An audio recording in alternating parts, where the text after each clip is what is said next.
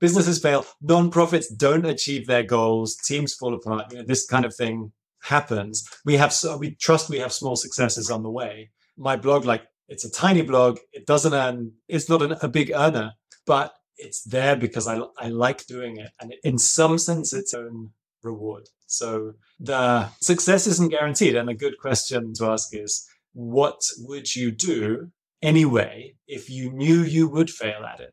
You know, so if you know you're going to write your novel or paint your picture or run your charity or serve the people you serve with your business, and you actually know, look, five years down the line, this is this is going to fold. If someone could, you know, read, look in a crystal ball and tell you that, what would you do anyway?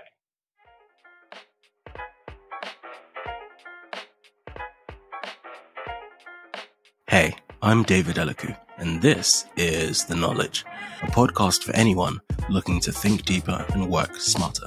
In every episode, I speak with makers, thinkers, and innovators to help you get more out of life. This week, I'm speaking with Stu Patience. Stu is a highly underrated and yet extremely prolific creator.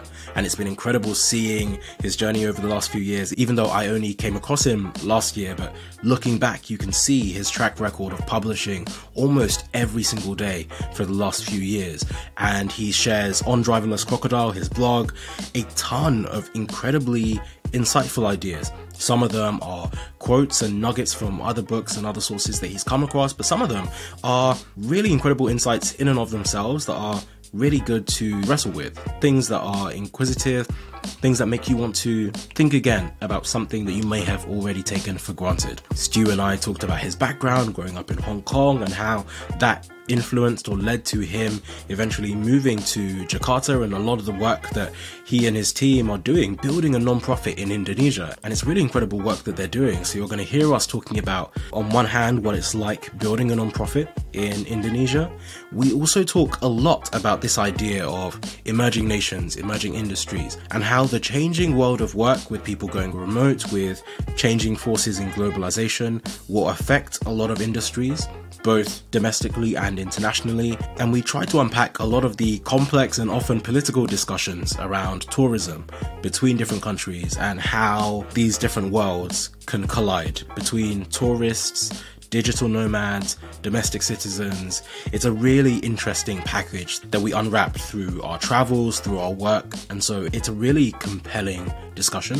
And you can find out more about the great work that Stu's doing with his nonprofit, Saya Suka Membaca. There's links in the description and in the show notes. You can find the show notes, transcript, and read my newsletter at theknowledge.io. Every week I share some of the best tools, ideas, and frameworks that I come across from business, psychology, philosophy, and productivity.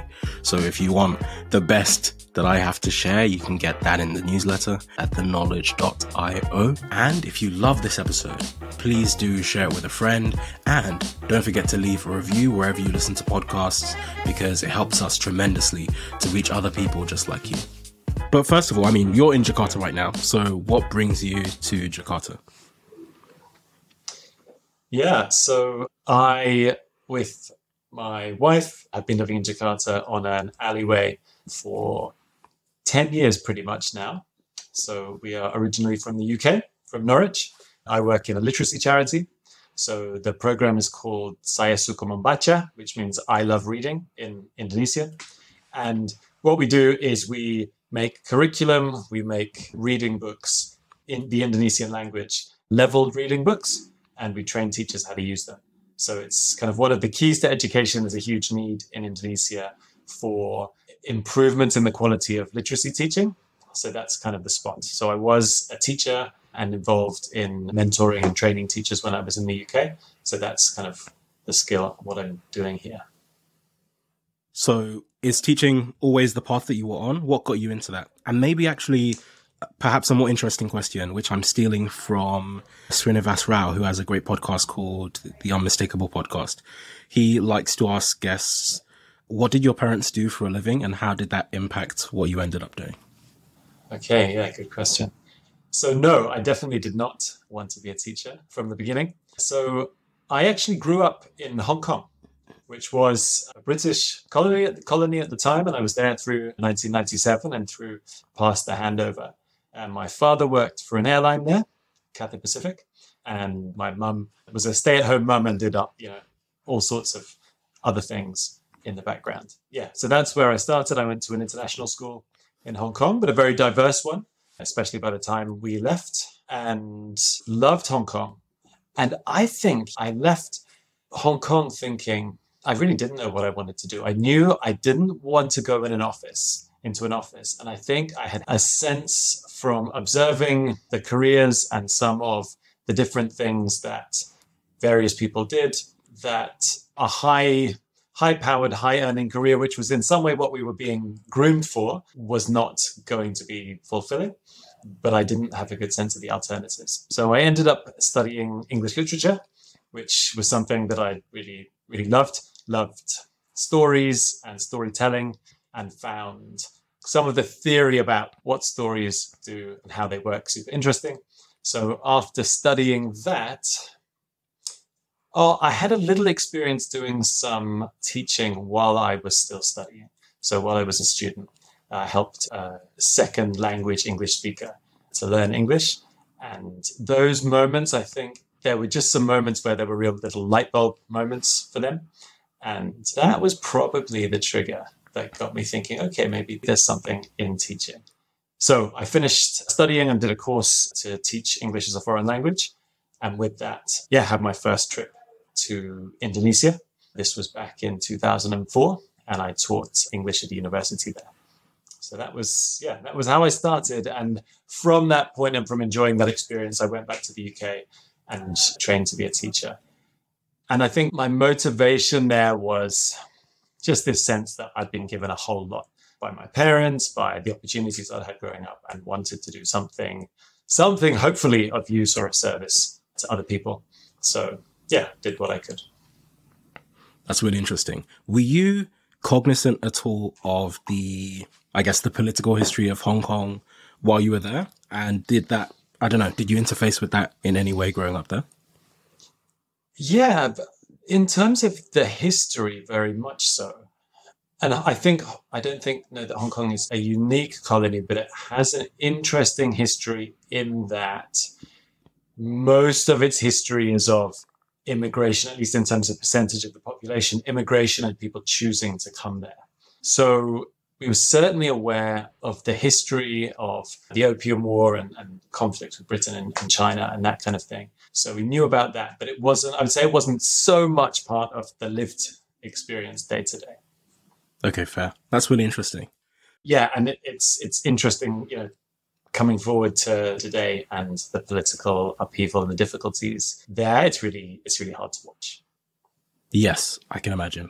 I think Hong Kong is really interesting for a few reasons. So first of all, you mentioned Cathay Pacific, so shout out to them and your father because actually funny enough so i used to run a travel business and they were one of our first customers. So we ran some trips with them. So we went to hong kong went to the philippines went to some places around asia. So there's a lot that i probably owe to cathay Cathay Pacific for those reasons. But yeah, Hong Kong is a really interesting for me in that actually I think there's a few different paradigms to this and this might be an aside to, you know, the rest of our discussion.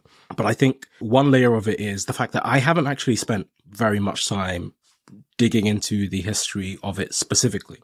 But it has come up and been touched on in a lot of books I've read, even fictional books. And it's so interesting how I've kind of started putting together this patchwork understanding of the politics of the time just by how I've seen people interact with Hong Kong in that way. And then also a number of years ago, I'll oh, go on. I was going to say, is there, is there like a theme that comes out from that? As you look, I should say as a disclaimer that I more or less left when I was 18 and I have been back a couple of times, but not nearly as many times as I would have liked. It's a good question. I think so. Some of it you touched on is this notion of people moving there by choice and that being like a voluntary thing and kind of this idea of building something there. I guess it's interesting how it also interfaces with the aspects of it being a British colony and then also now and everything since then as it being part of China and acknowledged as being part of China, at least by China. And so I think then the other aspect of this is that I worked in Shanghai for a while, a number of years ago. I spent some time working there and that was a really interesting experience, really great experience.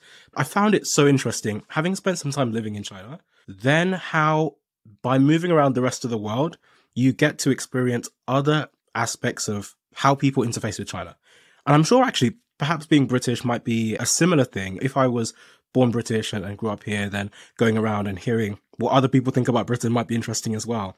But I just remember, you know, first of all, okay, you're, you're in China, you're in Shanghai, you get this view of Hong Kong and also a view of Taiwan. And then there's been times where I've been in the UK and I'm trying to practice my Chinese and the people I'm practicing with are from Taiwan. And so actually the picture of China that I'm getting from them is also very different. And then I think last year or the year before, I was in Switzerland. I went to a Chinese restaurant and the guy that had the Chinese restaurant was actually from Tibet. And so then again, I'm getting this very different side of the picture. And it makes it so interesting. And then actually, I think even last year with the lab leak and stuff, with COVID and lots of people di- giving, yeah, lots of people yeah. giving different perspectives on their thoughts on China, how China is treating people. And it's a really, there's so many things in there. It's a really interesting mix. I think it, like what you've said, just really, you put your finger on the diversity of China as well, the diversity of ethnicities within the Han majority state and the diversity of points of view and perspectives and of experience as well. So it's just really very hard to imagine, I think, coming from a culture. If you say the UK has been a stable political entity since, or not the UK, I should say, England has been a stable political entity since like maybe the 800s or something like that. And it's very hard to imagine like the total upheaval of the start of the Chinese Civil War, the end of the imperial system, and then through World War II, the start of the Chinese Civil War, and then into the successful revolution, the Cultural Revolution, and all those changes. It's very hard to, to kind of get your head around that. The huge amount of upheaval and also the huge diversity of experience depending on where people are. The country's so big. And Indonesia, where I live now, is, is a little bit similar. It's almost as long in an arc as Europe is wide. And, and we talk about Indonesia or we talk about China, but there's so much, so much there and so many perspectives. Yeah, I think one of the first questions I probably should have asked was where in Hong Kong you lived, because I've been twice and I've had extremely divergent experiences. And maybe this is part of the cultural milieu that exists now, which is really interesting. The first time I went to Hong Kong was probably the worst travel experience I've ever had. Not any, you know, that's not painting anything on Hong Kong. So this is actually when I was still living in Shanghai. My visa was expiring. And so technically you have to leave China and just what you do is you just go to Hong Kong and then you come back. It was just a really messy logistically. So I think I had waited too long or the queues at the immigration center were too long because I was on a business visa. And so I ended up almost overstaying. So I had to just leave as quickly as possible. And I was still working. So I was like taking days off work to go to Hong Kong. And so I just booked the cheapest place that I could find because I was still paying for my apartment back in Shanghai. And the cheapest place that I could find happened to be in Chungking Mansions. And so I had hey, okay, staying nice. there, staying there for a few nights, and it was not not fun. So maybe you can tell us what Chungking Mansions is from the perspective of someone that has lived in Hong Kong for a while. Yeah, look, I have quite a lot of affection for at least for the concept of Chungking Mansions, although I've never stayed there and never stayed in a budget hotel there. So Chungking Mansions is like a multi-block combination of a couple of ground floors shopping mall. This is on the Kowloon side of Hong Kong. And above this shopping mall, which is largely Indian or Indian subcontinental in terms of the businesses that are there or was at the time, with a few Chinese businesses mixed in. And then it's like at least four tower blocks.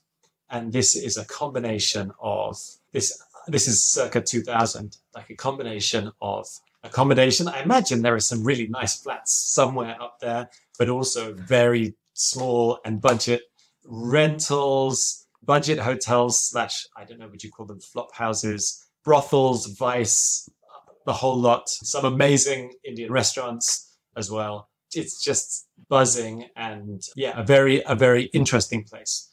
And maybe not a happy place depending on who you are and what you do there. Yeah. Was that a decent summary? What do you think? Roughly, yes. Yeah, no, no. It was a good summary. But I think if you're not prepared and you don't know, let's say you didn't have that summary in advance. Wow. I was in for, I don't think I'd really I just I booked somewhere on booking.com or somewhere, just sorted by, you know, cheapest. And it was probably like £10 a night or something like that. And yes, it was not the funnest. It was like, even what you were describing, I think the scale too sanitized. Uh-huh. Might not appreciate, yeah. People listening to this might not appreciate the scale of this building, which is actually several buildings, but all connected together in one huge thing. And some of the places that you might stay in are actually almost like buildings within buildings or complexes within complexes. So the room I stayed in had no windows. It was literally the smaller than the mattress. Yeah, pretty much. So I think yeah, I opened yeah. the door. You have to climb onto the bed to close the door. And then mm-hmm. behind where the door just opened is where the bath was, like the bathroom, which was just a shower and. So you had an ensuite. This is this is. Yes, ensuite. Yeah, I mean, I, I paid above. You know, I paid a bit more for that because otherwise I would have been in bunk beds with a bunch of other people, and I thought that's the one thing I didn't want to do. But yeah, it was literally it was a shower and everything else was stacked underneath it. So it was like the toilet. You kind of hunch around the toilet to use the shower.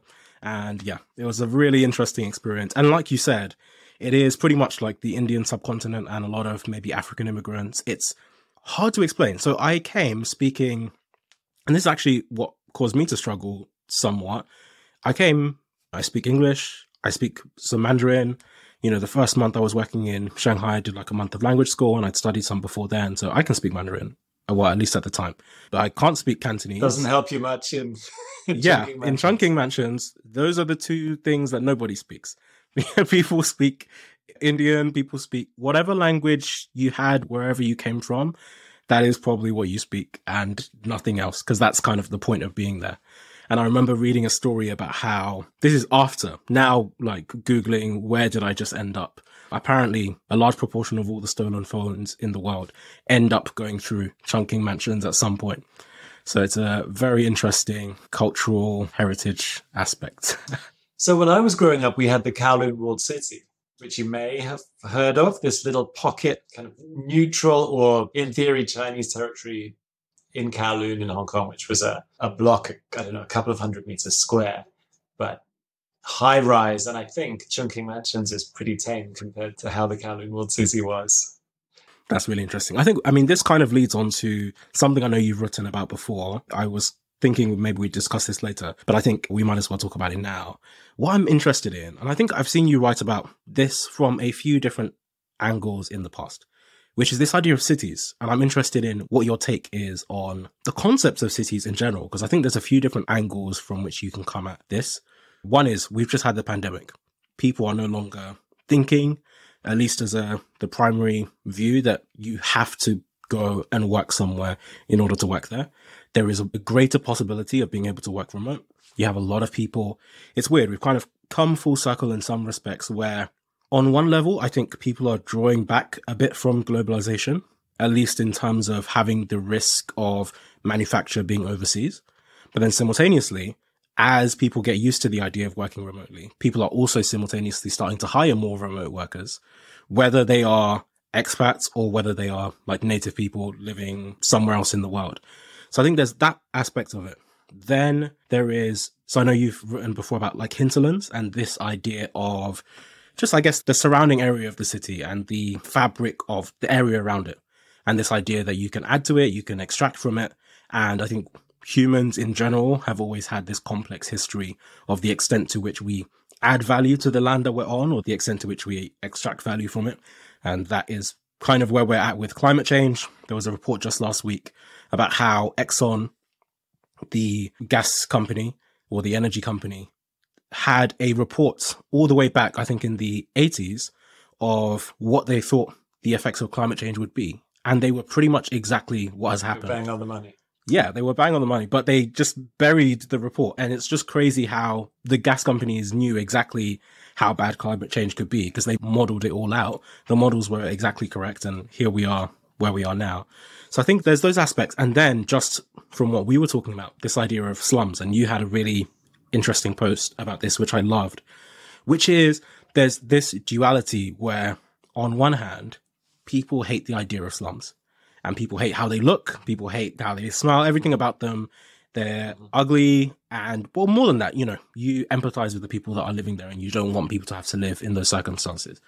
But then on the flip side, it's also really interesting that people move to those places. It's not like, you know, maybe in some circumstances you end up there maybe because you didn't get a visa or something happened that was a negative. But very often, particularly within a big city, and Kowloon, I think, might have been a good example of this, you have people coming from India, coming from all the way across the world, coming directly to this place to come and live there because they see the opportunity in that space, even where other people might see the negative aspects.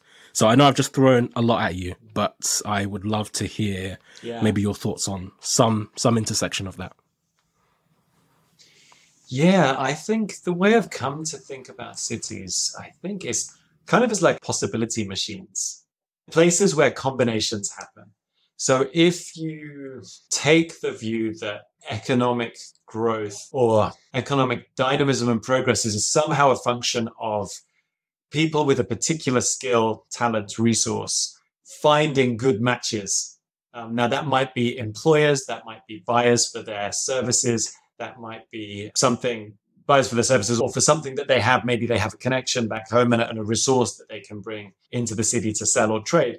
Like cities just have exponentially more possible combinations that people can make within them. So I think for economics, for culture, as well for just for creativity and interesting stuff happens. I've written a post taking an idea called Scenius. I think it was Marc Andreessen I heard talking about it, but the idea that a lot of the a lot of artistic movements and also movements in technology and things are not very rarely the work of individuals that happens but they're always building on someone else's work but also where you really get explosions is in a group of people coming together. They're trying things out, they're encouraging each other, they're failing. So a lot of artistic movements, I think, like modernism would come down to this kind of thing. Literary modernism in the start of the 20th century. I think the birth of hip hop was similar. So this is just how it goes. People encourage each other. People take ideas and mix them together. And that's what is in almost all aspects of life dating, matchmaking, finding friends, finding hobbies and things to do, educational opportunity. This matchmaking is just happening in cities. And I think that's kind of what they do.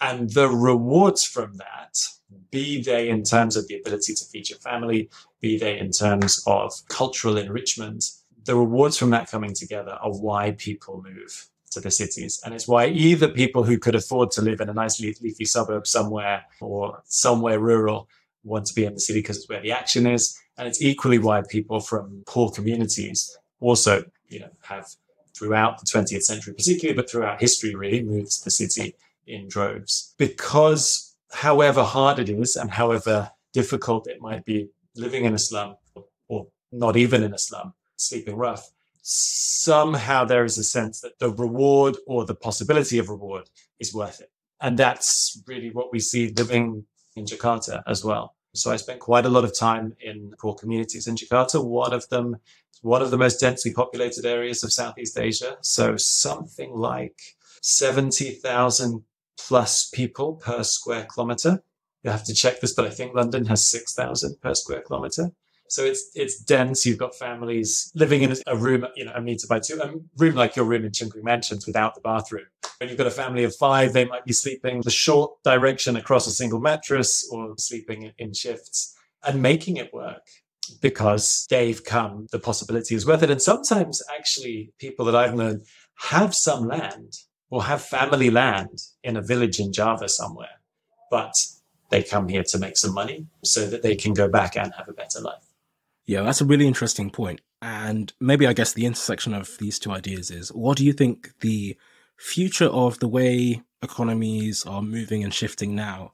How do you think that might impact some of these kind of, I don't know, I don't really like the term developing nations, but yes, the nations that are still like rapidly developing in a sense where you're still having mass urbanization. Even in China, I think is such an interesting thing to me as an example, just as somewhere that I've been, where I think people still don't realize the extent to which China is still largely rural. And as many people as there might be in all these big cities, the majority of Chinese people are out in these farmlands somewhere and they are gravitating towards these cities. And actually, even in Shanghai, as an example, there's a ton of people that actually are only there during the week because at the weekend they're taking the trains or however they travel back to their village, back to their home.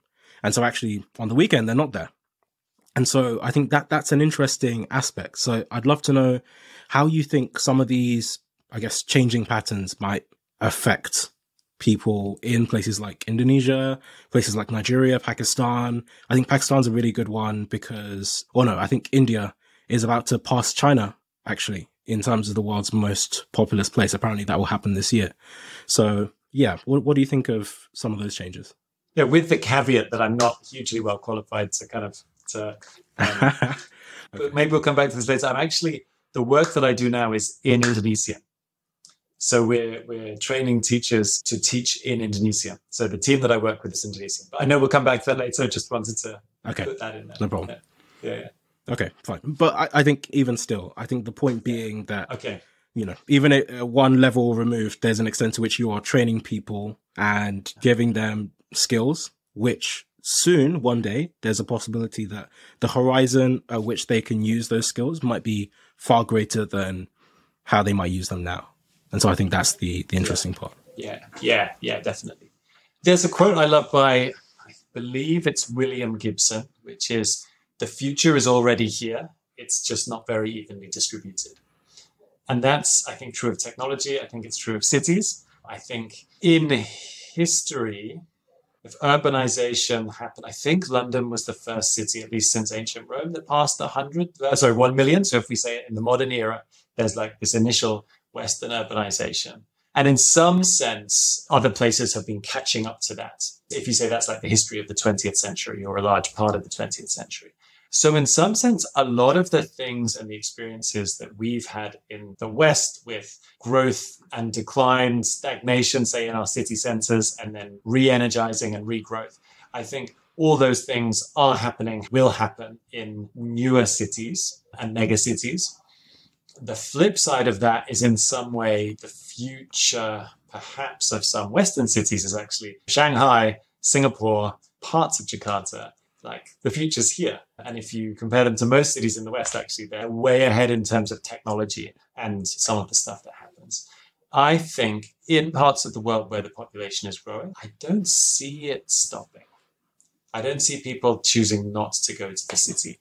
I think if we're serious about our environmental impact as well, probably urban living is the way to go in terms of ecological footprint and wider carbon footprint. I think that's the case. I think cities cities will continue to grow, and because there's nowhere else where, apart from maybe the internet, yeah, where you can get this face to face, at least combination, generation of possibilities for people.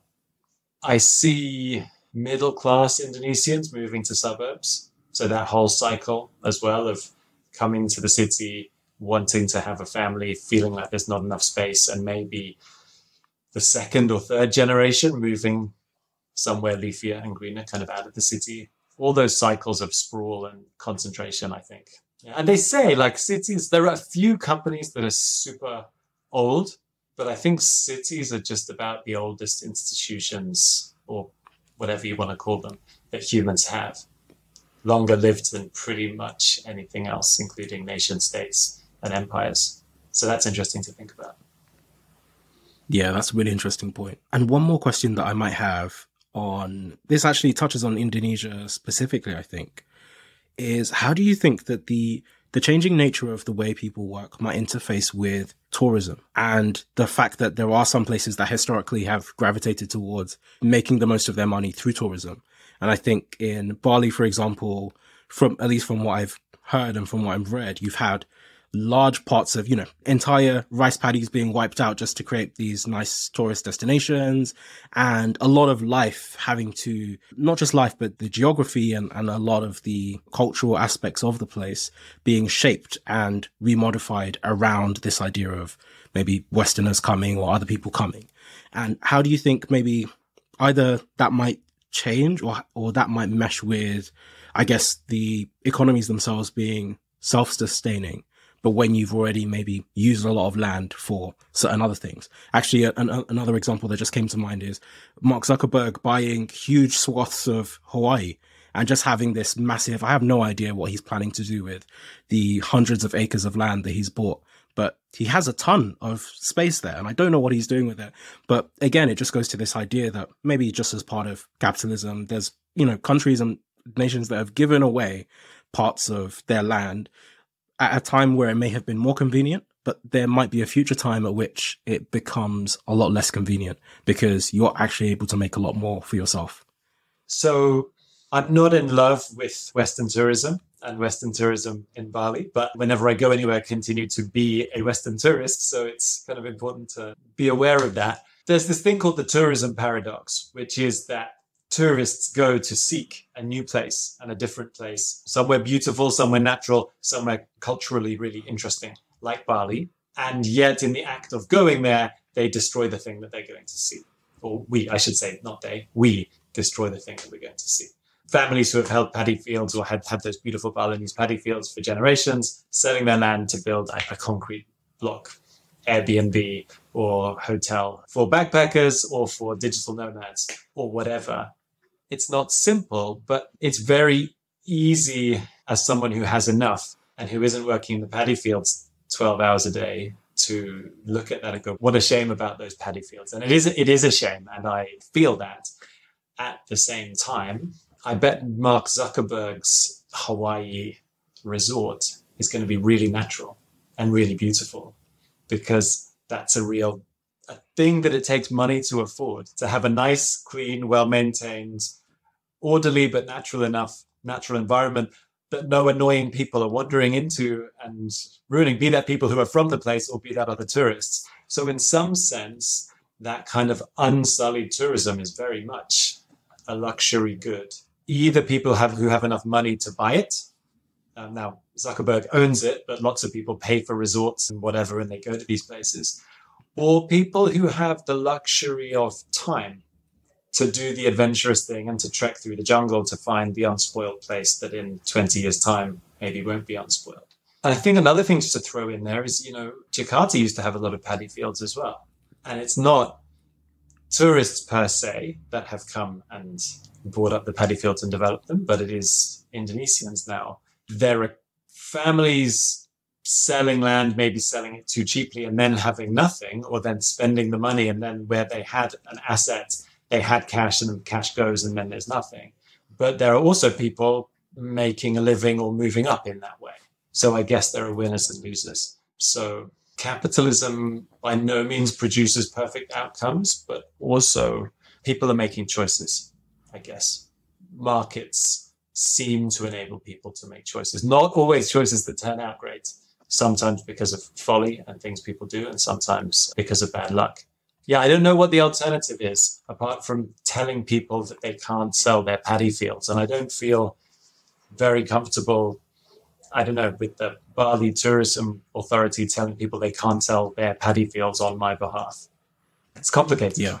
Yeah, it's a really good point. And I think maybe there's a global aspect of it, which I find really interesting, just listening to what you were saying, is there's a really interesting paradox around this trap of urbanization in some ways, where, I mean, it's kind of been cyclical through history, where thinking back in history a long time ago, it was the lords and the rich people that lived in, you know, I guess the city type places, and then the poor people had all the land on the outside.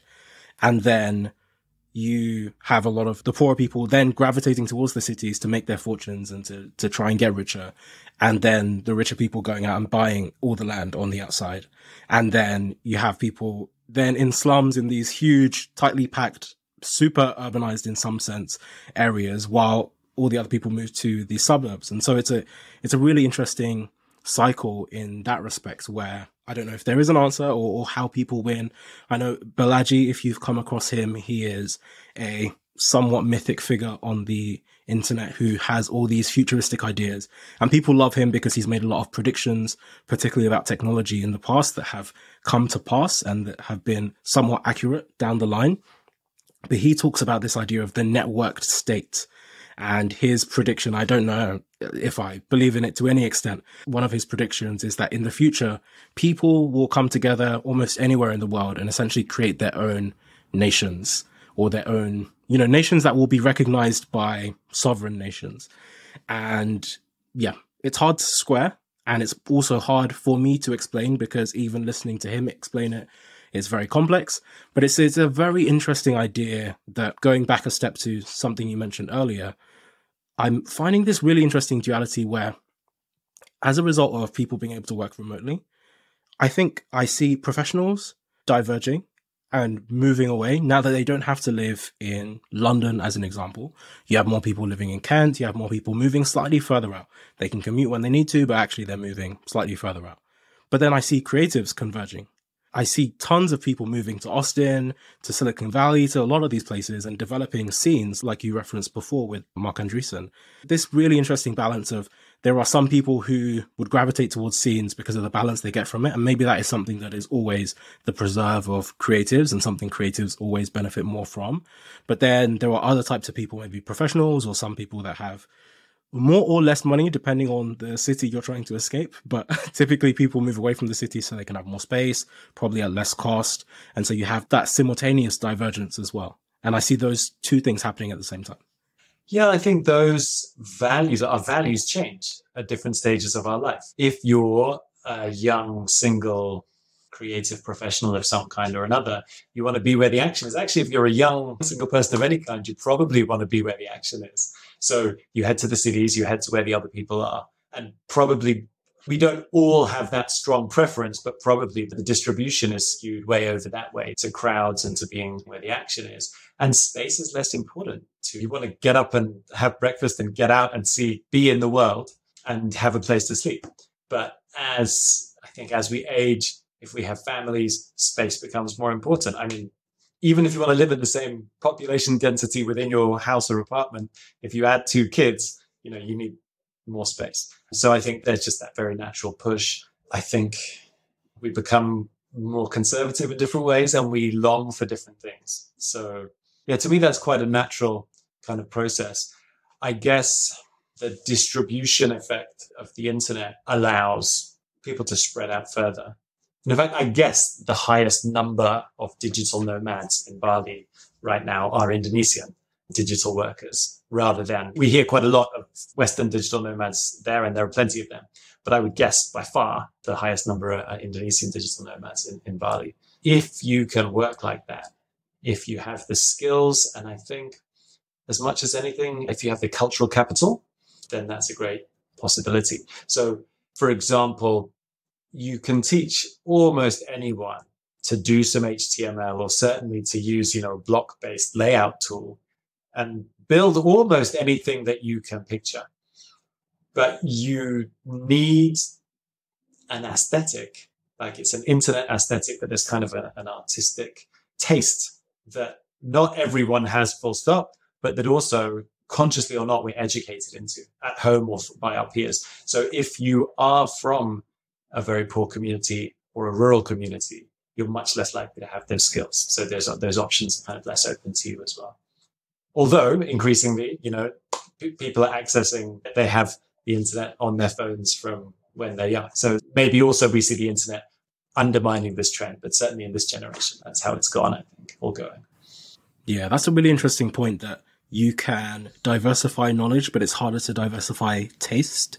And there is an extent to which, you know, design taste and, and those things have to be almost by necessity embedded in some culture. And so you have to participate in that culture to an extent, even if, and actually maybe this does translate well because there is an internet culture and there is, you know, like Web3 has an internet culture, it has an aesthetic. If you embed yourself in that community, you know what it looks like and you know when you're interacting with something that is of that nature.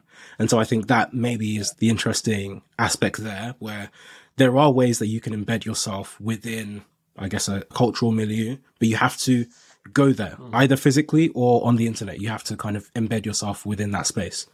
And you need to have, as well as internet access, which I think we can assume increasingly is effectively free or becoming free at the margin for most people. But there's language and there's literacy as well. So there's also this kind of catch. Now with video, it's less of a thing, and people say we're moving toward more of an oral culture with the internet, with podcasts, with videos. YouTube, I think, is the second most visited site, and it's just this amazing boon for anyone who wants to learn anything.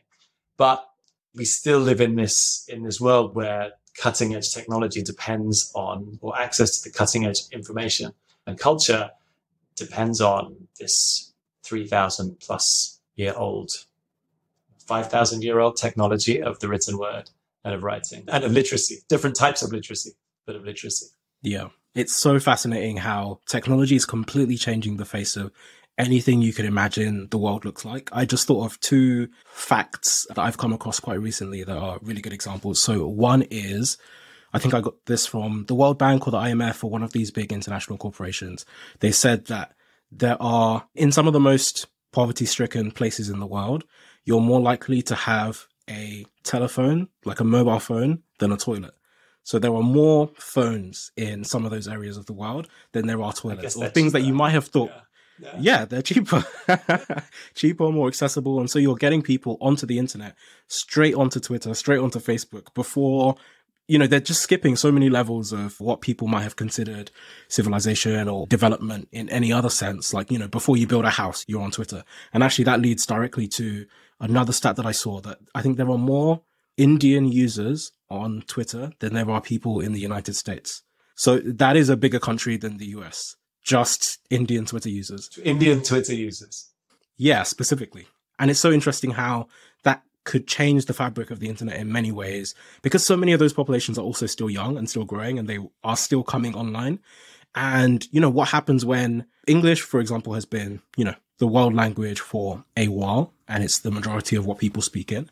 But what happens when the majority of people in the world don't speak English? And I don't think we have got to that point yet, but we're rapidly reaching it. So if India passes China as the most populous. So you mean if the majority language of the world because I think English probably is the language spoken by the most people, including as a second language. I would guess. There might never be more people universally that all speak a single language other than English, mm-hmm. because English has spread so far already. Mm-hmm. But it will be interesting when the majority of people in the world speak something other than English. Like when there are actual competing languages in a at sufficient scale. So China, I think you just mentioned, is a good example where there's a lot of people that grow up in the regions adjacent to it that grow up speaking Mandarin. Like I uh, had a friend from Malaysia growing up that speaks Chinese, friend from Indonesia that speaks Chinese. And so, yeah, so I think those aspects of it are also interesting. So for example, on YouTube, I know that there's quite, I think it's uh, Mr. Beast. Apparently one of... Yeah, he translates into Spanish and things. Yeah. Yeah. So he just takes the same content, hires another team of like translators and dubbers, and they just recreate that content in Spanish, in, in Portuguese, in places from other aspects of the world. And I think one of them either actually outperform. I think he might actually get more views in one of his foreign language videos than he does in his English videos. Maybe not all of them, but that is another aspect of it where, you know, most of the people that are consuming some of the biggest stars are not listening in English anymore. What happens to the global culture going forward is a super interesting question. I think there's something like English is spoken as a first, second, third, fourth language, I think by more people than anything, anyone else. So I think maybe you get to the stage where the dominant paradigm of English is not the English of native speakers. And maybe we're not very, we're probably already well past that, but actually the cultural weight of, say, particularly US culture, but also say the UK and certainly on the internet, given the history of the medium, English is still dominant, or at least as far as you and I are aware. Yeah. But I think so. I think what happens is the cultural center of the English language moves away from from native English speakers, and the language changes, which is what it's always does, and what it's always done, and what languages are kind of supposed to do. So, yeah, and English has a pretty good track record of absorbing other languages, for, for better or worse. I think mostly for better. It's interesting how that pans out. And you can compare that, say, to French with the Académie Française, which who, who at least traditionally controlled the language and were aiming for kind of a purity of language. And I would guess that the, the CCP does something similar with Mandarin, although I'm not sure what the story is there with standard. I know that people compliment you on your excellent standard Mandarin, or used to back in the day. So yeah, that's an interesting one. I think actually the, the last thing I was going to say on that, just before we move on, I think is just being that because of the rate of development of these countries, which is currently still matching their rate of population growth, I'm interested to know what happens when in India, in Pakistan, in Nigeria, predominantly as an example, you have huge tech companies that are becoming unicorns. And so people are actually building great technology products in a lot of the rest of the world. It hasn't actually happened yet. And I wonder if it will. I wonder if there is an extent to which people will still continue developing those things in English because a lot of them are. And the extent to which, if the market that you're in is sufficiently large enough, you will predominantly just make it in your native language. And so you end up having some of those apps. So, for example, like Twitter, I just used as an example because it's so widespread and all of the users, the majority of the users are now Indian people. And then you have a bunch of them that are Chinese people and a bunch of them from other places in the world. If the next maybe technology unicorn that ends up becoming ubiquitous to some extent, maybe not next, but few iterations away, if those end up coming from somewhere in India or somewhere in China or somewhere else in the world, I just wonder how that starts to shape and change how we interface with technology. Because actually, coming back to, I hate mentioning Twitter so much, but just using it as an example, now that Elon Musk has bought it, that creates so much conversation between that, or actually, maybe let's say Facebook and TikTok where TikTok has become so massively used, right? Everyone everywhere in the world is on TikTok. And now it's a huge problem because people are saying, oh, it's the Chinese spies, it's this, it's that. The idea of an app from a country that is not the US being so widely used by children in the US is a big problem. Even when, funnily enough, and one of the things people complain about is that in China, the government has laws about what you can show to children. And so, you know, the government passed a law, I think a year or so ago, saying that kids can't play video games for more than a yeah, certain number of hours per day. Yeah. yeah and, and they can't. Good luck with that. Exactly. There's a lot that they're trying to do to protect their own people. And it's funny that in the US, you have none of those laws. So none of those protections for the people, for better or for worse, because you don't want it to become autocratic. But none of the protections, you let the app in, and then now that's a huge problem. And so it's like, you want to cut off the app. So that's part of what I mean, where, so that's an example of a Chinese app becoming ubiquitous. I wonder what happens when an Indian app becomes ubiquitous and you can't just stop it. You can't just switch it off or just tell people, oh, stop using this Indian thing or will they make up a reason? So those are the kind of things that interest me about how technology is growing and spreading. Yeah, I think we see this already. So certainly Indonesia is a country that's big enough. It has a big enough pool of Indonesian speakers who are not necessarily first language English speakers that there is a big enough market that companies can learn and build a big enough app and become a unicorn. So we have Gojek, which is our ride sharing app that's become an app for everything in terms of online shopping and delivery, motorbike taxis as well as car taxis. You can order massage and house cleaners to come via house by Gojek. We actually bought a hamster and it arrived on the back of a motorbike. Would you believe? Like 20 minutes after in a little box. So this has happened, and this is this is a unicorn. This is the Indonesian homegrown unicorn. We have a couple of online marketplaces as well, which are a little bit more local, I think, or have a little bit more of a moat, either a cultural moat or a geographical one in terms of we much less regularly buy things on eBay from the US compared to buying them on eBay from the UK just because they're closer and cheaper. So I think that happens. And where you have a big enough population, so certainly China, the US, India, Indonesia, Nigeria probably is one that would have a big enough population, I guess, to develop something homegrown that gets robust enough that then it goes looking for a bigger market.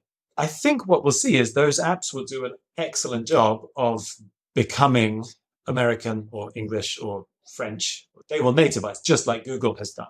So I would expect to see, and we'll probably laugh the first time we see it because it may not land perfectly.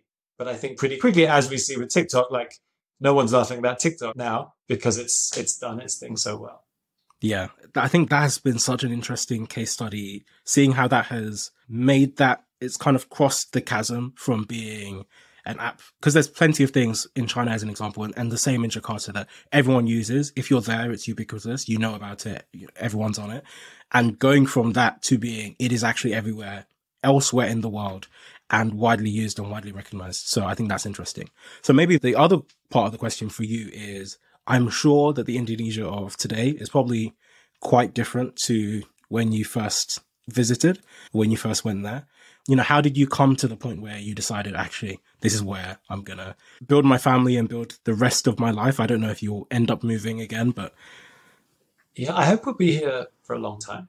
So it's a long story, as these things always are, but I have this some sense of, of connection to Asia having grown up outside the UK and specifically in Asia. And for my family, that goes back a couple of generations. So there's family history and, and roots there. You know, if your dad's a professional footballer, you are much more likely to become a professional footballer. If your dad's a plumber, you're much more likely to become a plumber. And I guess if your parents, grandparents have lived in another country or emigrated or something, you're much more likely to do that. So there's family history there. And then my wife has some similar history and was actually born here. So she's she's from the UK but was born out here. We initially thought as we were looking for a place where we could hopefully be of service with our skills that it would be somewhere else because we felt like oh we kind of we know a bit what Indonesia is like. What else is there? But in various ways we ended up back here. So yeah. And it's been such an interesting place to live. So Jakarta as a city, even in 10 years, you know, we've gone from one good taxi company which interestingly was like a, there's a company called Bluebird Taxi Company, which is still the number one taxi company, was a technological disruptor in its day using the technology of radio.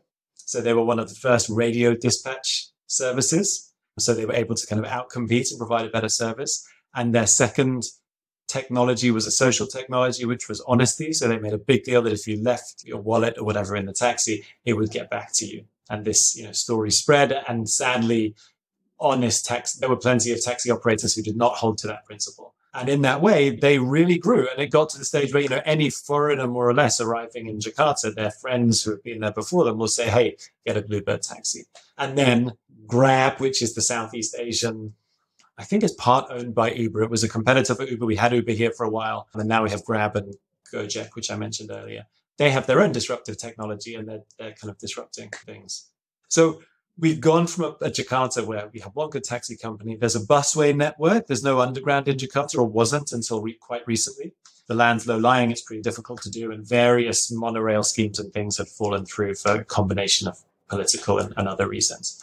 I remember getting across town on the busway in the early days, and you know, you get to the busway stop at six thirty, and you could wait for more than an hour. No buses come, and then you know, three come, but they're all completely packed. The air conditioning's leaking. There's a rusty bit at the door, you know, and it takes two hours to get across the city because there's a dedicated busway lane.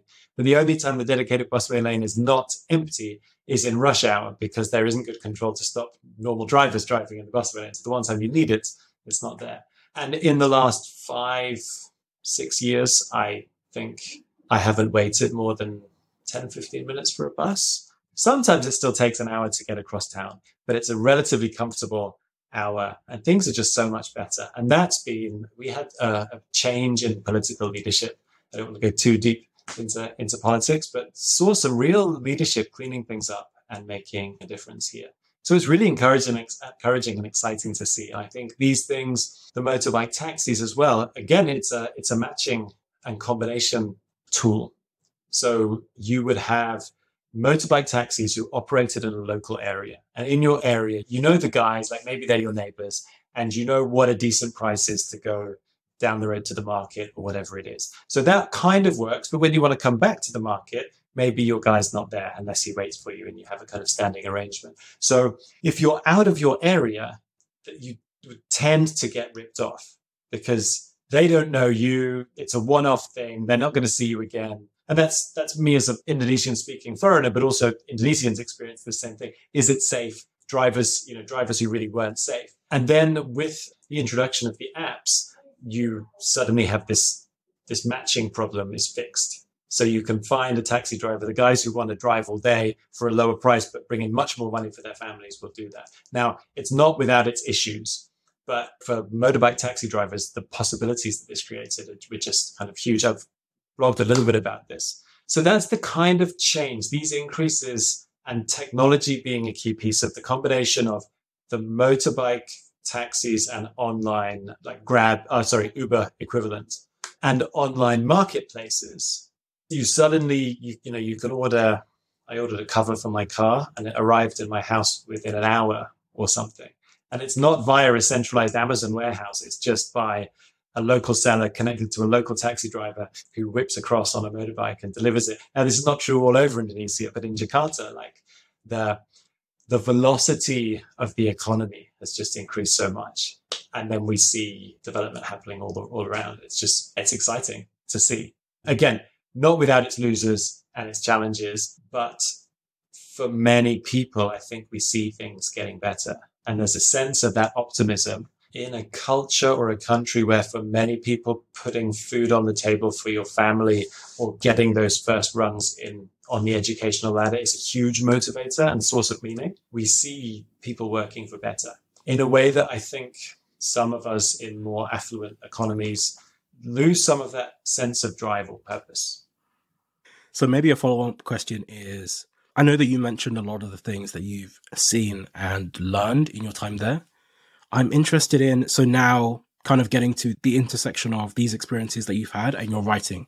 So you write online somewhere called Driverless Crocodile. Maybe the preliminary question is, please explain where, where that title comes from. What is a driverless crocodile? And then let's talk about your writing and how those two worlds collide. Yeah. Uh, at the end of the day, Driverless Crocodile is just a silly name, but it started in good discussions uh, discussions with my sister about some of the things that I was learning running a small nonprofit here, and she was uh, working as a professional translator and building the business side, I guess, thinking about things more strategically. And we were sharing things we were learning at the same time, listening to some interesting podcasts about driverless cars, which was, you know, was a theme and everyone was talking about at the time. And we are huge fans of Roald Dahl. I don't know if you've come across Roald Dahl's Enormous Crocodile, possibly the best children's book ever written. So, on a whim, this document became the Driverless Crocodile Guide. It was a Google Doc. And on a whim, following some advice from Seth Godin, I think, about just taking action and doing something, I registered the domain. And then a month or two later, I just started blogging, and that stuck. So, Driverless Crocodile it is. But there's, then there's a backwards meaning that, you know, we live in a world where one of the narratives would have us have us believe that we are rudderless crocodiles, as it were, like in this automated world. And that's kind of what we've got to look forward to. Whereas I think that's totally not what we are. You know, we are, you can go deep with a philosophical argument about it, but we are, we have purposes. We have moral choices to make. We are not driverless, or I don't believe that we're driverless, and we're not crocodiles. We're humans living, I hope, to serve each other as well as to get on and advance our own purposes. So it's kind of an anti, some kind of anti metaphor. Yeah.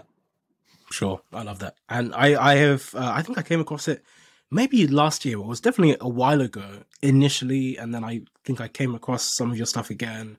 So I, I really enjoy it. I'm interested to know, or I'd love to ask, what are some of the most interesting ideas that you have written about or thought about because i think that is at least for me with my writing it is truly this intersection of so i try to write you know as prolifically as possible but it's the intersection of everything i'm learning everything i'm thinking and then what i'm saying is almost the outpouring of that and it's the smallest slice of those other two things. And so i'm interested in yeah like what are some of the biggest ideas that you have either encountered or been percolating on that have resulted in things that you've written I think the kind of the driving force with starting the blog was thinking about what am I learning that will enable me to work to make things better, and particularly building this small charity. I'm a teacher by training. For most of my career, I managed to avoid management. I was kind of working with senior management, but not not of it. So I kind of had this perspective like managers are idiots, and I'm not interested in the money stuff. And then starting to run a small charity in a team, you suddenly, you know, your scales fall from your eyes. And it's like, well, of course, management is super important. And without money, you're not going to be doing this thing very long. So starting to look at, okay, what are the tools that I need to be able to do this work in a sustainable way and sustainable in a way that is not just the work can continue, but the work can continue to get better. So it's kind of a sustained improvement and hopefully build something that can be sustained in the sense of continuing to improve after I'm not involved in it anymore. So my writing comes out of, or a lot of it, looking for tools for how to do that. So that could be technologies like double entry bookkeeping and that simple tools of financial management. It can be just thoughts about how best to deal with people. There's a post from Seth Godin about difficult conversations where he says, look, you have these difficult conversations with people you're working with or people who work for you because you want two things. And the two things you want are you want this person to like you and you want some other outcome, which hopefully is not just a selfish outcome. It's an outcome that is better for the team, is better for the people that you're seeking to serve. So recognize this. And then you can say, actually, I feel uncomfortable about it, but this is the choice that I need to make. I need to have this difficult conversation. So it's only difficult because we want these two things. And when we get a clear vision of that, we can actually choose. And it might be, okay, this person is really important and this principle is not that big a deal and I should let this one go for the sake of the relationship. But it might actually be, okay, we need to make a call here and someone's going to be upset with me and not like me, but that's okay because in this context, you know, we're working for something different or something bigger. So those are a couple of examples of the kind of tools that I would find, learn, listen to podcasts and write up. I've had a huge amount of inspiration from Lean and Steve Blank, some of his stuff on startup. So he was one of the initiators of the Lean movement. Now, what I do is not very technological in the sense that we use use the word digital technology, although we're using video, we're using desktop publishing and all that kind of stuff, but it really is face to face with people. But actually, a lot of those principles, finding something small that works, iterating around a minimum viable product, thinking about a scalable, repeatable, charitable business model. These are the kinds of things that I write about.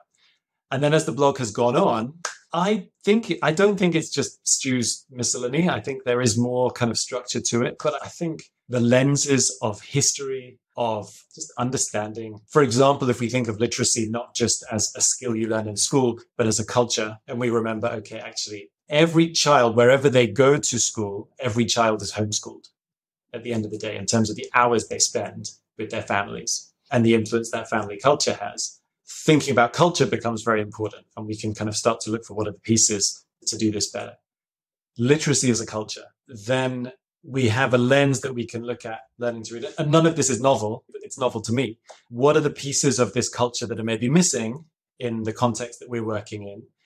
And which of those pieces are the most important? Or which pieces exist that we need to take advantage of. And hopefully from there, we can use that kind of as a, a place to stand to build out some of the other, the other parts. So for example, you've got kids across Indonesia who are not from families where there's a culture of reading. Often there are no books in their home and they've never seen a single member of their family reading for pleasure. And their teachers are from the same kind of family very often. So the teacher might not like have a love of reading or particularly be a very strong reader as we might understand it. So your solution, if you're going to break into that kind of problem or that culture in a way, is you, you need to find a place to land and to, from which you can kind of grow. So actually, the teachers are really committed. They love the kids. They want the best for them, and they want to teach reading well. They just don't know how. So from there, actually, you can like there's a channel that you can work with and say, okay, from here, if we've got this working in the classroom, that's like point number one. Is there something we can do to think about possibly bringing literacy into the home? Can we do coloring sheets that the kids take home and put up on their walls? Again, it's not high tech and it's been done before, but it hasn't been done in this context, in this culture. So looking at culture becomes a key piece in actually the work for change and trying to make things better. Thinking about literacy as a technology got me really interested in technology and how technologies grow, where they come from, what is technology. There's a whole series of articles about that on the blog. Kevin Kelly is a really interesting thinker in this area. He has a book called What Technology Wants, which is kind of fascinating. So then you can look at Indonesia or Southeast Asia and say, okay, we're struggling in literacy, but what technologies have been like almost universally adopted and why? And what can we learn? And you can look at smartphones. I think probably the most transformative technology say in the last 50, 60 years has been small motorbikes, motor scooters. So Honda. So across Indonesia, little motorbikes have completely transformed people's lives, their mobility, their work, their livelihoods, just like huge. And people have paid to make that happen. It's not like Honda's running a charity program giving away motorbikes. So what can we learn from Honda that makes it work? And the first thing, of course, is that people really want it and they see the value. But then you can look at how they've developed a business model that works. They followed Henry Ford's kind of thing of going from parts that kind of really needed skilled work workers to fit them and needed maybe hand finishing to be fitted to really simple interchangeable parts in motorbikes at scale to get it really cheap. So there's there are principles there in terms of how you develop a tool that, that works in a context. So these are just examples of how a particular angle might take you down a rabbit hole. Thinking about economics and you know why are people in poor communities poor and getting into thinking about economics and markets. If you want something to really scale, the ideal way is if the people who use it, who want it the most, can pay for it. It's not the only way. It's not always the solution. But if you can make it work so that you're not giving out motorbikes, but people are coming to you saying, please, can I have a motorbike? And here's the money for it. You can use that money to make the next motorbike. So learning from these kind of examples is part of what the book's about as well. And sharing how some of these things, it's not long. Like American motorbikes, pre World War II, it was British and then American motorbikes. Harley Davidson was huge. The Japanese were a tiny fraction. And then in 20 years or so, post World War II, you know, they're the first company, I think, to sell a million units in a year and they just take off. It's like, it's 70 years or whatever it's been. And it's so easy to forget. Like I was born in the early 80s. Honda was already a huge thing. Toyota was already, you know, a good car. But actually, it was only five or 10 years before that Toyota was struggling to break into Western markets and everyone was laughing at how bad their cars were. So like our memory, our memories are short, or just, you know, we weren't alive then. So maybe it's fair enough that we don't remember, but realizing, okay, these things have been done. These changes have happened and there are principles that we can take advantage of to make the work of change faster or easier or more effective. Yeah. And they inspire me. That's what. Yeah. That last point you were making is something I find really interesting. I was looking at a picture, I think it was just this morning, where they were comparing. There's a picture of Fifth Street in New York in 1900 and it's full of carts, like horse drawn carriages. Then you look at a street just a few blocks away, I think 13th Street or 8th Street in 1913, so just 13 years later, full of cars. And suddenly, you know, well, with the Ford Model T specifically, but I think it's just so interesting how technology can become ubiquitous in a flash. We were just talking about smartphones earlier. With a lot of these things, they completely shape not just the way the world looks, but also how people interface with the world. And just like you were mentioning the bikes, I'm really interested in how that probably facilitated a lot of urbanization. It's suddenly a lot quicker and easier for people to get from one place to another for loads of people to use the road at the same time. It's not like two cars on two lanes of the street. There's actually a ton of people going up and down at all times, at least from the pictures and videos that I've seen. And when your infrastructure is tiny, it's the technology that fits. You know, you don't need big roads for a small for a small bike. So, yeah, sorry. Yeah, no, no, exactly. That that's exactly it. Because then the technology, well, so the technology that develops and grows wings is whatever fits within the society. But then the development of that technology also shapes part of the culture and technology around it by itself. Because even, for example, thinking of some of the biggest startups that you were talking about earlier, they're all facilitated by that same thing. So now you have a whole layer of ecosystem on top of deliveries, of taxi rides, of different things that are now enabled by this technology that was enabled by the natural constructs of the cities themselves. Yeah, totally. And where it gets, I think, where it's really interesting is some of these changes seem to happen easily. Maybe that's easy for us to say in 2023. The spread of the smartphone seems to have been easy. I guess if you were looking at it in 1990 or whenever people started experimenting with the concept, it didn't look easy and it's taken a long time. But in some sense, there's a kind of social gravity that's pulling this technology or that makes the uptake easy. On the other hand, you know, we've been trying to really do good education for all in a lot of countries for more 100 years, or say in Indonesia, like 50 plus years, and it's really hard. You know, so it would seem some problems have this tendency to solve themselves, and some are hard. And often it's the ones that we really want to solve poverty, injustice that are hard. So the question is, what can we learn from these cases where it seems like the, the wind is behind a particular solution and bring that to make the work slightly less hard? Yeah, that's a really good point. Going back to your writing for a second, I'm interested to know because it follows on from some aspects of what you're saying is prompting me to ask in the spirit from which you're communicating the things that you share is the message more important or is the reader more important? Like is it more about the weight of the ideas that you're trying to communicate from everything that you've been learning and think about? Or is it more about the change you're trying to drive in the people that read the thing? If that makes sense. One of the really helpful principles in starting to write the blog has been this idea there's a quote I love, and it is more or less those who like this sort of thing will find this the sort of thing that they like.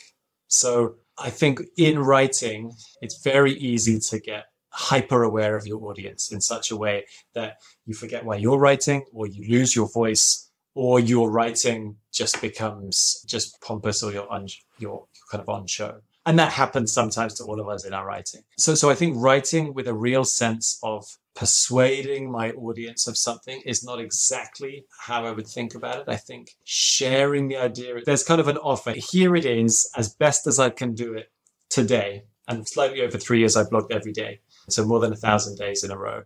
Here it is, the best that I can do it today. I hope it's useful. It, if you like it, it's for you. And that's kind of the spirit in which it's offered. So I hope it's generous. It's trying to be of service. I'm sure a lot of people read it and shake their heads and go, ah, whatever, and that's fine. I kind of need to be okay with that. So that's kind of how I think about think about the writing. Yeah, but that leads perfectly to the other thing that I was going to ask because I went and I was trying to go back through your archives and for as far back as I could see, you had been writing on average probably about 30 posts a month. So how do you, I guess maybe it's a two part question depending on how you go about your writing, but how do you, I guess, cultivate the curiosity in itself and how do you curate the, what you consume you've mentioned podcasts, you've mentioned books. So how do you curate your inputs? And then how do you go about the output? How do you stay writing for a thousand consecutive days? I think to start on the to start on the writing, the second part of the question, there's again Seth Godin was a key kind of inspiration in the early days. He talks about just building the habit. You don't write because you have an idea. You have an idea because you write, because you sit down and you say, okay, I'm going to write something. And a key part of that for me was getting over a kind of sense of pride or vanity. I think there's two types of pride in writing. There can be a sense of pride, like I want to look good, and there's there's a sense of pride, like, and I'm worried about how I look, and there's a sense of, of pride in that. Okay, I want to serve something that's good, that I, in some way I'm proud of, that's useful. It's not just junk. I think that second type is good, but often the first type gets in our way because we so quickly start kind of second guessing ourselves. So a key principle for me was accepting by definition, 50% of my posts will be below average. So don't worry about that because if you only write one a month and you leave a below average post hanging, then that's embarrassing. But if you're writing a post the next day and a post the next day, the good stuff rises to the top. The other stuff, you know, no one reads. And there's plenty of posts on there that have only got a couple of views. And that's how it is. And that's fine. So setting the bar low, giving yourself permission to say, okay, I will, this is not going to be my finest piece of, according to my best taste. This is going to be the best that I can do today. Hopefully it's grammatically accurate and makes, you know, makes sense and has something of value in it. But I'm not aiming for world beating brilliance. And most people don't care. And again, that's fine. So that, that kind of gives yourself permission to relax into writing and just put something out. For me, quite often, actually, the post might be a quotation from something that I've read or listened to. And probably actually my most popular posts are quotes from other people. And that's fine too, because that's something that, that I've found that other people have looked for and found helpful. So that's great. That's why the blog's there. And in terms of curating the inputs, yeah, again, part of writing the blog was this sense of I've got this huge imbalance of my life between consumption and production.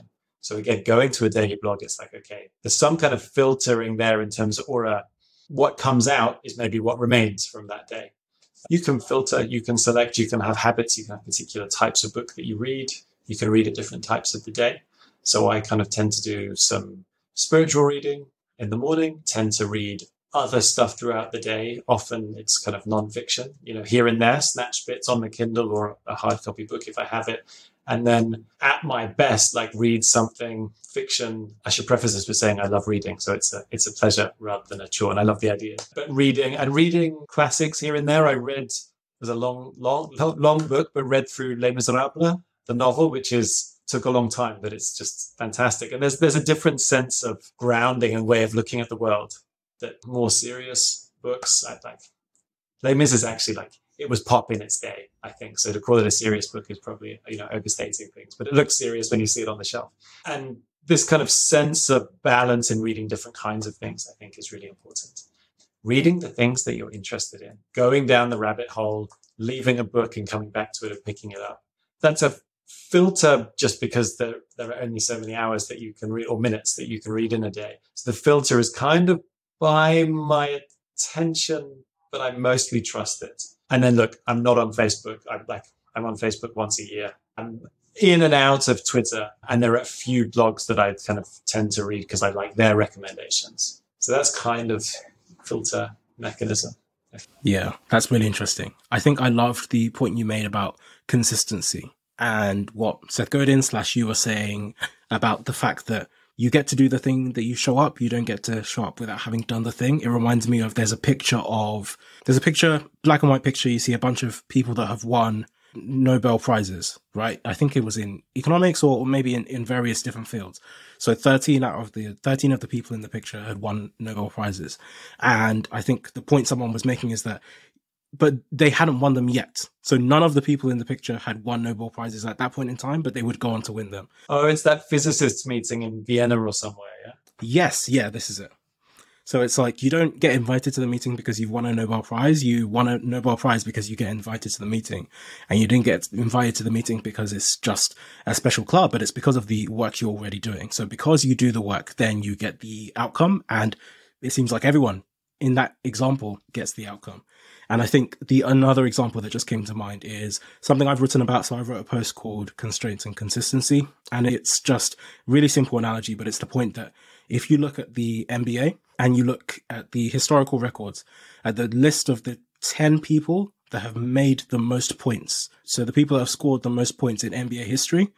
And then you look at the list of the people that have missed the most shots in NBA history. And it's almost the exact same list. I think Kareem is, is one of them, yeah. Yeah, exactly. Kareem, LeBron James, Kobe Bryant. So it's almost all of, at least seven of the names that have scored the most points are also the people that have missed the most shots. But it's just the fact that if you continue to shoot and if you continue to just show up and do the thing and hone your craft, then eventually you get the outcome. Yeah, and I think it's it was important to remember that you you may not get the you may not get the outcome. Businesses fail, non-profits don't achieve their goals, teams fall apart. You know, this kind of thing happens. We have so we trust we have small successes on the way. My blog, like it's a tiny blog, it doesn't earn, it's not an, a big earner, but it's there because I I like doing it, and in some sense, its own reward. So the success isn't guaranteed, and a good question, you know, a good question to ask is, and again, not not my question, but what would you do anyway if you knew you would fail at it? You know, so if you know you're going to write your novel or paint your picture or run your charity or serve the people you serve with your business, and you actually know, look, five years down the line, this is this is going to fold. If someone could, you know, read, look in a crystal ball and tell you that, what would you do anyway? Because it's worth it or it's somehow worth trying. And you read about a lot of people whose purpose at the end of the day was kind of the money, and then failure is a waste of five years. But I think there are lots of things that we can do, whether it's our work or our service or our art, for which the thing is is worth it in itself. Yeah, that's a really good point. I think you're completely right in that just thinking about the the question the way that you just framed it now, I think there's a lot of people that are often held back by fear for doing the thing that they want to do because it might fail. And so if you were to ask someone, and I think this is the interesting part, initially, if you were just to ask, okay, would you do this if you knew you would fail? They might not do it, even if it's something that they liked. But actually, maybe if you said, no matter what, you are going to fail and it will be embarrassing. Yeah. yeah, then you have to think again about okay, fine. So failure is now guaranteed rather than being optional. If it's optional, you're scared of it. If it's guaranteed, you kind of, you know, you have to take the fear up front and you have to say, okay, fine. So I've already failed in essence. Now, what do I want to fail at? And what would I be willing to hang my hat on having failed doing that thing? Yeah. Yeah. What will I take a hit for? You know, there's, there are so many things. I mean, I, I can just think growing up, there are so many things that you imagine, oh, I could imagine doing that. You know, oh, like if I really got into skateboarding, like I just do this move and it'll be fine. Surfer, I'm kind of an enthusiastic, not very good surfer, but it looks beautiful and you think, oh yeah, I could do that. Kind of used to think, look, if, if I was in Star Wars, I would have the force. Like that would be fine. And when you do these things over and over, it's not a, there are little bits that are like you imagined. If you're learning to skateboard, gravity hurts and you will, you will fall down and be awkward and and sore and learning to surf the, the same thing like it's there's, there's, a lot of slog and discomfort you get waves in your face you get held under all sorts of things and it's not at all the graceful thing you imagine but you're doing the thing and hopefully you can learn your craft in time and this is the necessary journey to learning your craft and i think looking like an idiot in what you put out online because you were too earnest because you were in a hurry, that's going to happen to you. As always, with looking like an idiot, it's usually us who notice and remember it far more than anyone else because every, everyone else is paying attention to other things. Yeah, I remember reading a study about that. I forget the name, there's a name for it, but it's essentially this idea that we think other people will care more about us than they really do, particularly as it pertains to us doing something wrong or not being good. So we are very easily fearful of what others might think and we think people are looking at us or noticing us more than they actually are. And I think, you know, a really easy example of this is maybe you fall down or maybe you stumble and you're looking around immediately to see who's noticed. And actually everyone is just going about their business and no one actually cares that much. Yeah. And you remember, you're thinking about it like weeks, months, years later. I remember the time I took down not just my shorts when changing for PE in primary two. And one of my friends was kind enough to turn around and go, Stu. I assume no one else remembers. Hopefully, they are not also on podcast saying, "Oh, I remember this ah, time." oh no! Now you mention it. Yeah. Someone in my class. That's funny. Okay, so one of the probably the second last question that I'll ask you is just okay. So maybe this is transitioning back to your work. I'm interested to know you spend all this time working, being deeply contemplative, particularly as you're consuming these works, reading Les Miserables, reading all these other books. How does that affect the work that you do? So the two part question is one, what's it like actually running a nonprofit, particularly in Indonesia?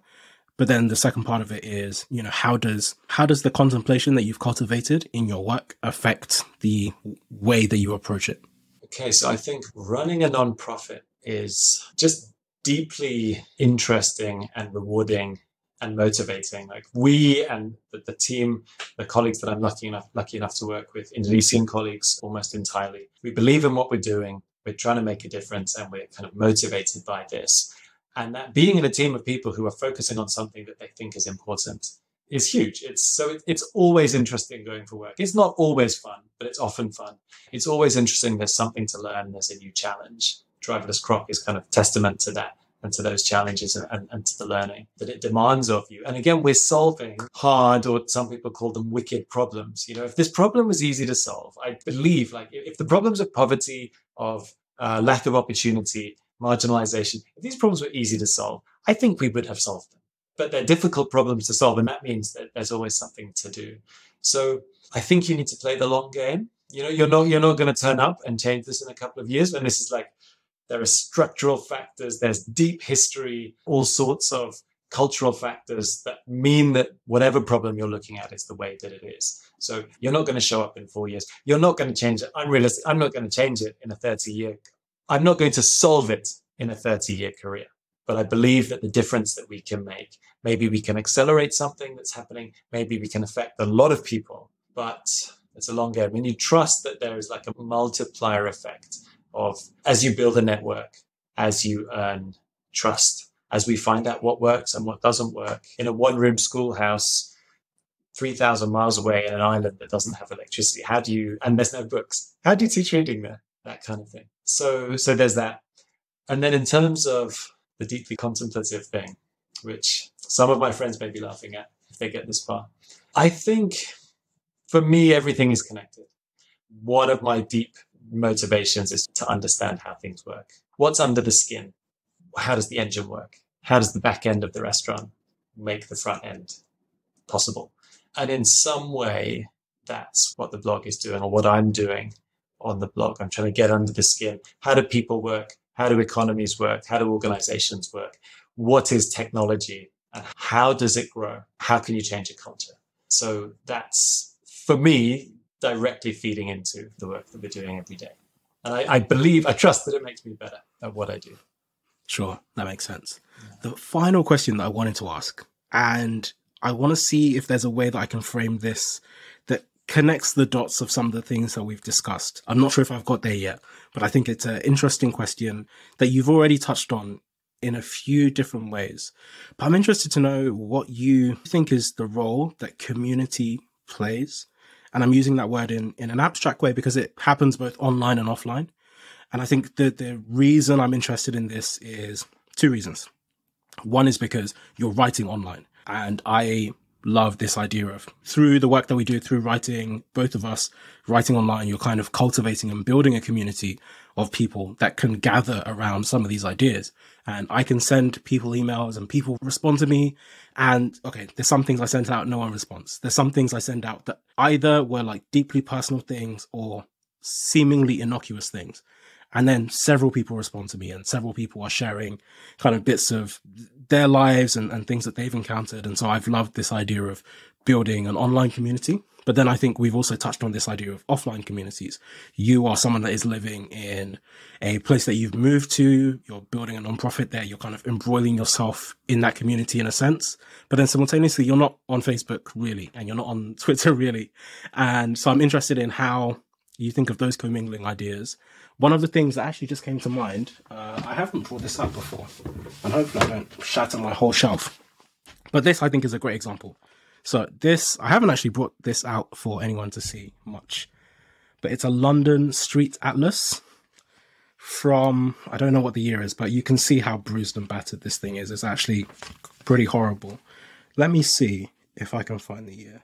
But anyway, it's from a very long time ago. If you if you can't tell just from from looking at it. But what I find interesting about this, it only has one little tab on it here, like a sticky note kind of thing to mark a page. And this was given to my parents when they first came to the UK by some friends that already lived here. So this is probably 2001, I think. This book, although we came before that. So like the late 90s is when we came. So pretty much around that time. But they got this book, and the one tab just says church. And I find that really interesting because they didn't mark anything else. They didn't say, here are the places that you could go to see cool stuff, or they didn't say, here are the places that you could go and do other things. What I find interesting about it is this idea that community can center us, particularly when you don't have anything else. And actually, as long as you find community, suddenly you find everything else. So when I was, we still went to the Science Museum and we still went to all the places that you could have bookmarked on your copy of the Street Atlas. But you don't have to do that if you have community. And if you have a place that you are grounded, whether it's physical or on the internet, that can kind of be your locus point that allows you to go out and discover other things and other aspects. And I think there's a part of that which I think is in the spirit of your work online and also in your work offline. So I'd mm. love to hear maybe some of your thoughts on that. It's a really interesting and important question. I think I'm of the generation that had at least partly an analog childhood. And, you know, computers were part of life from the beginning, but more or less from the beginning, but not the internet.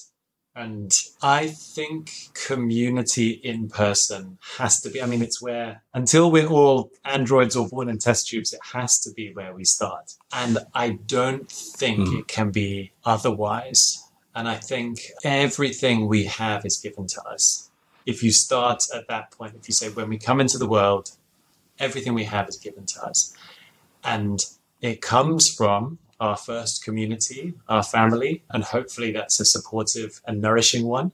And it comes from the physical community kind of around them. be that your extended family or a community like a church community that you're part of that's supporting that. So I think physical community has to be where we begin. And I guess my hope with the online stuff is that it's enriching its community. And it, it is a, a type of real community. So I don't want to call it not a community. But I think my hope is always that it enriches what happens in the real world.